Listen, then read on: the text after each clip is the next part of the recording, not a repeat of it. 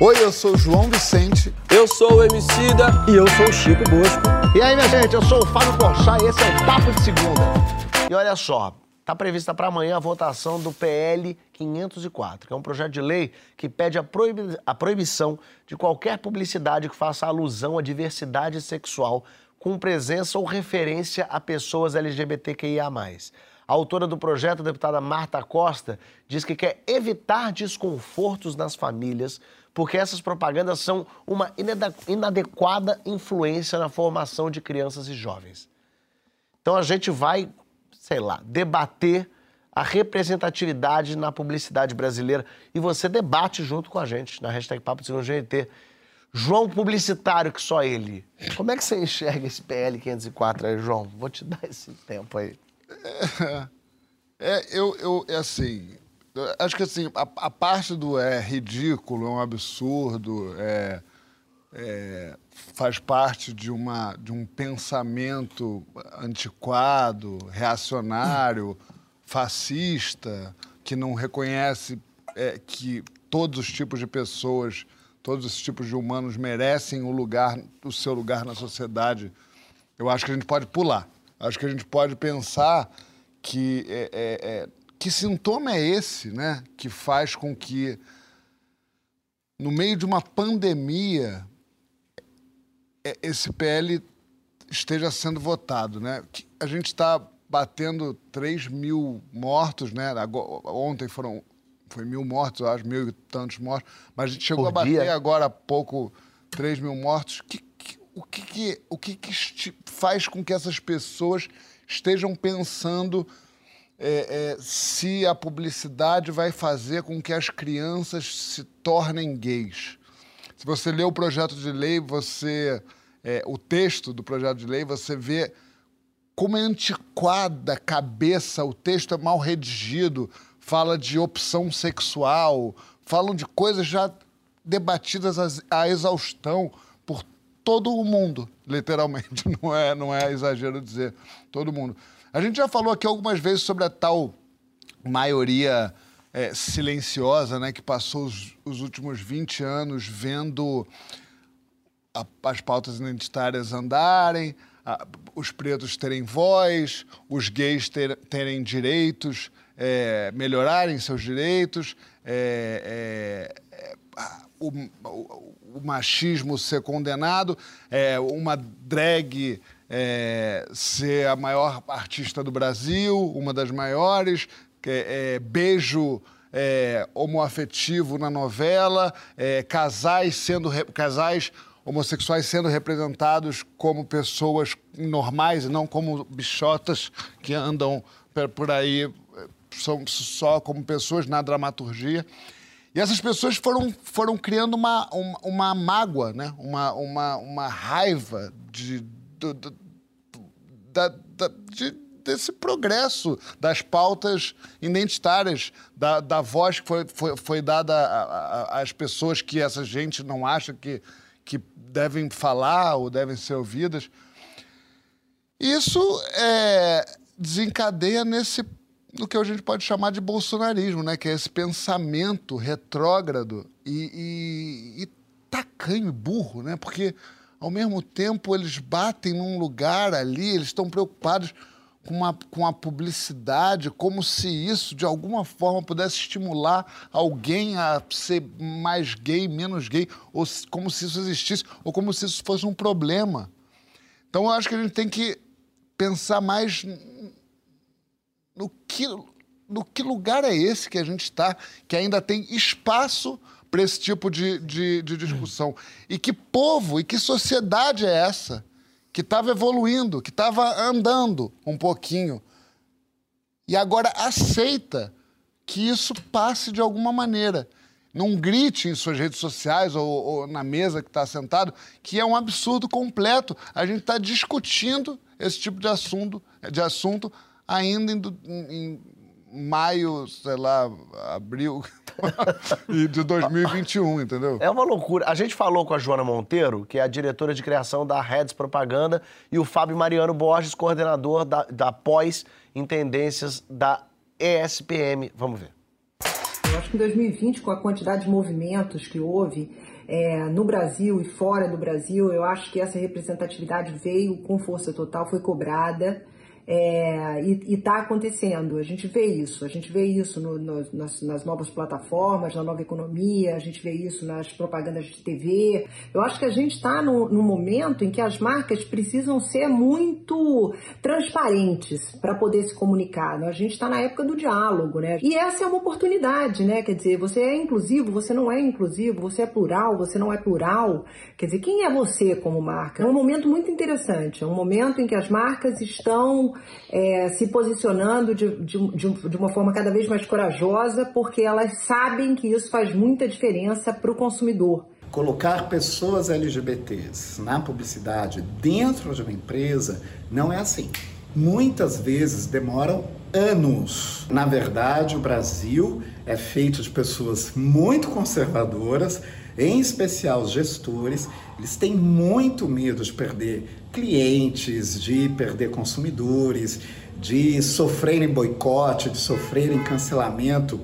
Então, essa onda de vou aumentar a visibilidade da diversidade na propaganda por mero oportunismo, não é bem por aí. Mas, ainda que fosse, tem um grupo que sai ganhando nisso, né? Que é a própria diversidade. Toda vez que a diversidade, que os grupos LGBTs aparecem cada vez mais na publicidade, nos veículos de comunicação, todos nós vamos aprendendo que isso é a nossa realidade, que esses grupos fazem parte de nós. Bom, as redes sociais, é, elas são o termômetro, né, hoje. Elas são a conversa e elas são espetaculares para você ter uma resposta rápida é, e, e, ter certeza de que você está sendo absolutamente coerente naquilo que você acredita. É, as redes sociais elas também cobram, elas também não, elas não são passivas, né? Elas, elas cancelam.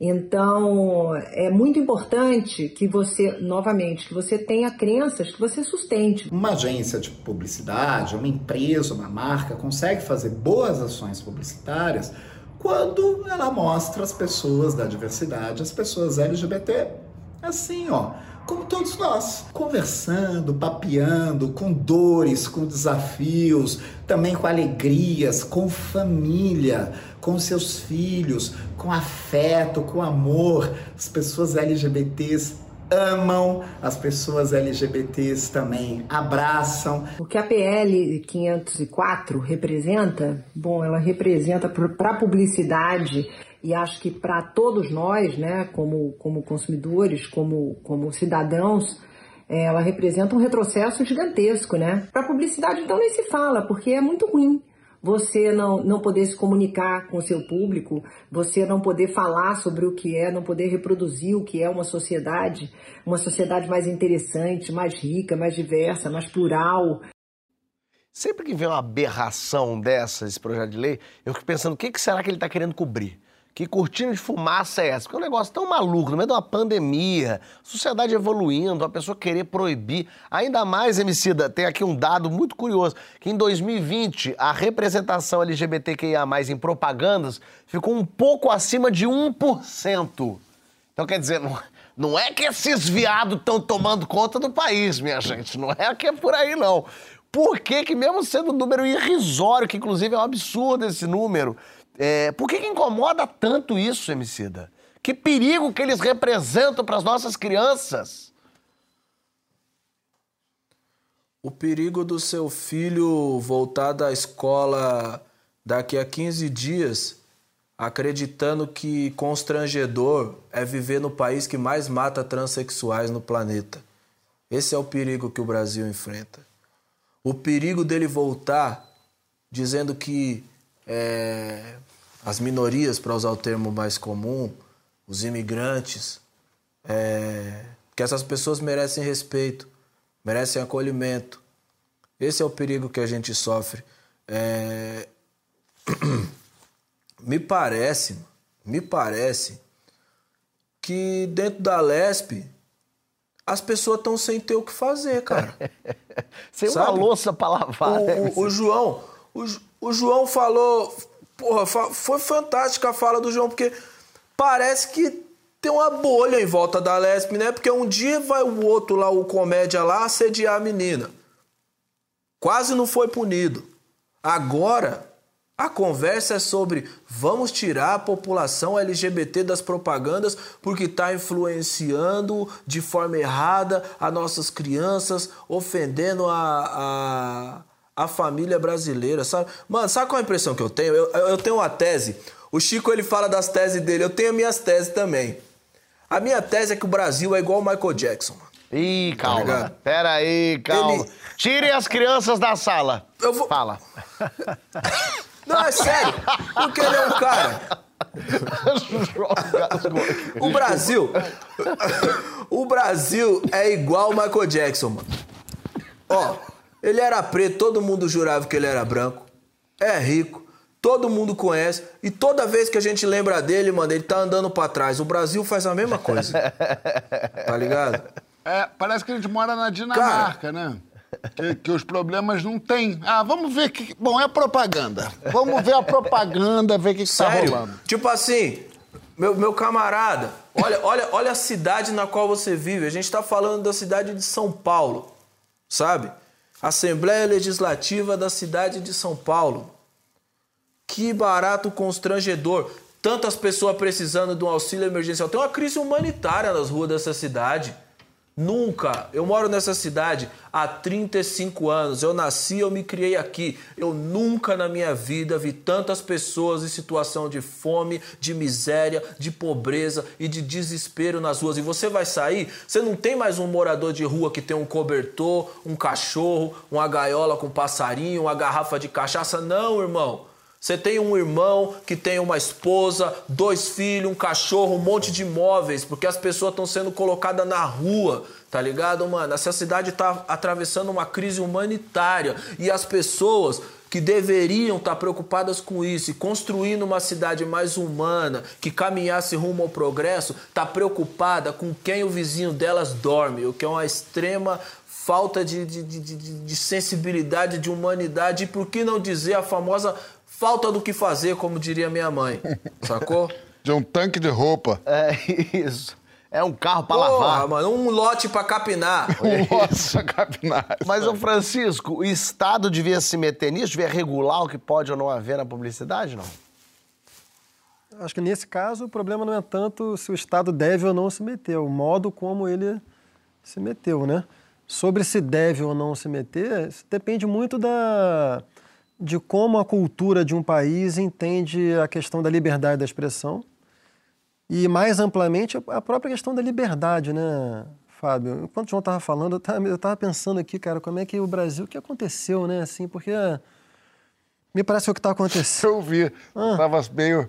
É porque a, meio com, com dor. A, a impressão, a impressão é, que é. dá é que os, os conservadores eles estão se vingando, né? Como você falou, né? Que essa frase do Nixon, da maioria silenciosa, teve uma agenda liberal progressista que se estabeleceu no Ocidente inteiro, nos, desde os anos 60. É que não são nem só os conservadores. Então, não é o conservador, né? Queria... O reacionário. Vai. Então, não, é justamente o que eu queria é. chegar. Assim, nessa sanha, assim, é, até o conservadorismo é mal compreendido e mal aplicado. Justamente, eu acho, acho até que uma boa tarefa assim, do debate público hoje seria tentar entender melhor o que é o conservadorismo. Assim, existe uma tradição muito rica de conservadores. Ela vem desde o século XVIII, com Edmund Burke, que é um filósofo inglês importante, que funda o que a gente poderia chamar de conservadorismo esclarecido. A filosofia propriamente conservadora, não o comportamento conservador, né? mas a filosofia conservadora. No século XX, a gente tem grandes filósofos conservadores. Na Inglaterra, por exemplo, nós temos Michael Oakeshott, Russell Kirk, John Kex. A gente gosta aqui, eu e a Dani, roteirista do programa, a gente gosta muito do Coutinho, que é um português que é colunista da Folha. Tem bons conservadores, assim. E o que é essencialmente o conservadorismo, cara? O, o, a, o conservadorismo é, antes de tudo, uma disposição. Um, um sujeito conservador é aquele que tende a preferir o que existe ao que pode ser a realidade à utopia, entendeu? E ele não é necessariamente contra qualquer transformação. Ele gostaria que as coisas fossem um pouco mais lentas. Entendeu? Ele é, sem dúvida alguma, um antirrevolucionário, porque ele parte da premissa, a meu ver, correta. É, porque eu também sou um antirrevolucionário, embora eu acho que em determinadas circunstâncias revoluções acabam acontecendo, porque o nível de exploração é tão grande que tem que acontecer mesmo, né? Mas os conservadores partem da premissa de que você não consegue mudar a experiência humana, a constituição de uma sociedade, de cada sujeito, assim, de cima para baixo, ou, ou por uma teoria de gabinete. Entendeu? Eles, eles acreditam que a história tem que ser levada em conta, tem que ser levada em conta, a tradição tem que ser levada em conta. Eles são organicistas, eles pedem que as coisas, que os, o movimento das coisas seja um pouco respeitado. Então, esse é o conservadorismo, digamos assim, clássico, moderado. A esquerda pode dialogar com esse conservadorismo. Só que não é o que a gente. Não se trata O que a gente está vendo seria, como você falou, é mais próximo do reacionarismo, né? As pessoas estão loucas, assim. Supremacistas, não. Não querem admitir qualquer tipo de mudança e tem um fundo monoteísta muito forte, né? Assim, aí aqui tá aí que tá, assim, porque se você é um, um, um monoteísta fundamentalista, você tem uma, você tem uma base para a sua crença na tradição que nenhum argumento histórico pode mudar. Então, se você acha, meu amigo, que, que Deus determinou que as pessoas têm que, que o homem ser heterossexuais, cis, etc. O que você vai fazer, velho? é, o Cláudio Ornelas falou até isso no Twitter aqui. Ele botou: é preciso falar de religião quando se abordam projetos absurdos como esse. O discurso contra a diversidade também está em cultos e missas todos os dias. É importante o Estado ser laico também. Às vezes tem é, isso. É né? importante também. É, tem uma coisa muito curiosa, assim, quando gerou aquele papo do kit gay, uma invenção muito louca. Né, que inclusive elegeu o presidente Exato. em cima de uma mentira que nunca existiu o kit gay, Perfeito. um negócio completamente louco. Eu lembro quando perguntaram pra mim, você é a favor do kit gay? Eu falei, pros pais, eu sou muito a favor, porque os pais, eles são tão preconceituosos, eles são tão ignorantes nessa questão, que as crianças não precisam de criança. Em um minuto a criança já entendeu tudo. E os pais é que ficam nessa neura tão louca que eles é que não conseguem lidar com isso. É como é que eu vou dizer para minha criança? É, na verdade, eu acho até uma vergonha esconder o seu preconceito na, na, na, na, na figura de uma criança. Isso é Como muito se a bom, criança não fosse é, compreender. É, é. Eu não sei se uma pessoa dessa tem criança em casa. Eu sentei com meu sobrinho para brincar. Ele senta, ele pega um cachorro, um boneco cachorro, fala: Esse aqui é o Jaime, ele é um lenhador. A criança acha que o ja cachorro Jaime é o lenhador. Ele fala: essa é a boneca da Elsa. E esse é o copo que na verdade é o fogo. E aí ele brinca. Você fala assim: mas você está preocupado que essa criança que acha que o cachorro é o Jaime é o lenhador, se você falar para ele que esses, esses, dois tios eles são namorados, você acha que a criança vai falar: o que é isso? Eu não entendo nada. Ele acha que um cachorro é um lenhador, meu caralho. Ele não tá nem aí pro se o tio Jaime e o tio Jorge eles se beijam. Ele só quer brincar com o cachorro com, com, a, com o fogo e com a Elsa. A, a, a loucura é tão grande porque é você usar de desculpa a criança para lavar o seu preconceito, destilar o seu ódio, a sua ignorância.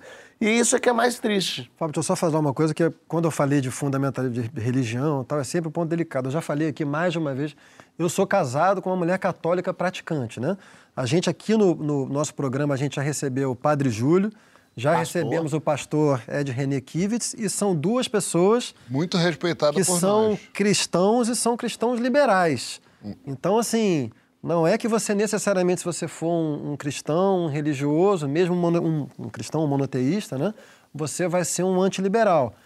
Mas eu tenho para mim, assim, essa é uma discussão, assim, eu acho que tem uma incompatibilidade lógica entre monoteísmo e mundo liberal moderno. Adoraria ter Padre Júlio e pastor aqui para a gente discutir sobre isso. Eu estou esperando a deputada Marta Costa agora, o próximo PL que proíbe é, o duro de matar na sessão da tarde, que é para as crianças não saírem matando todo mundo. É.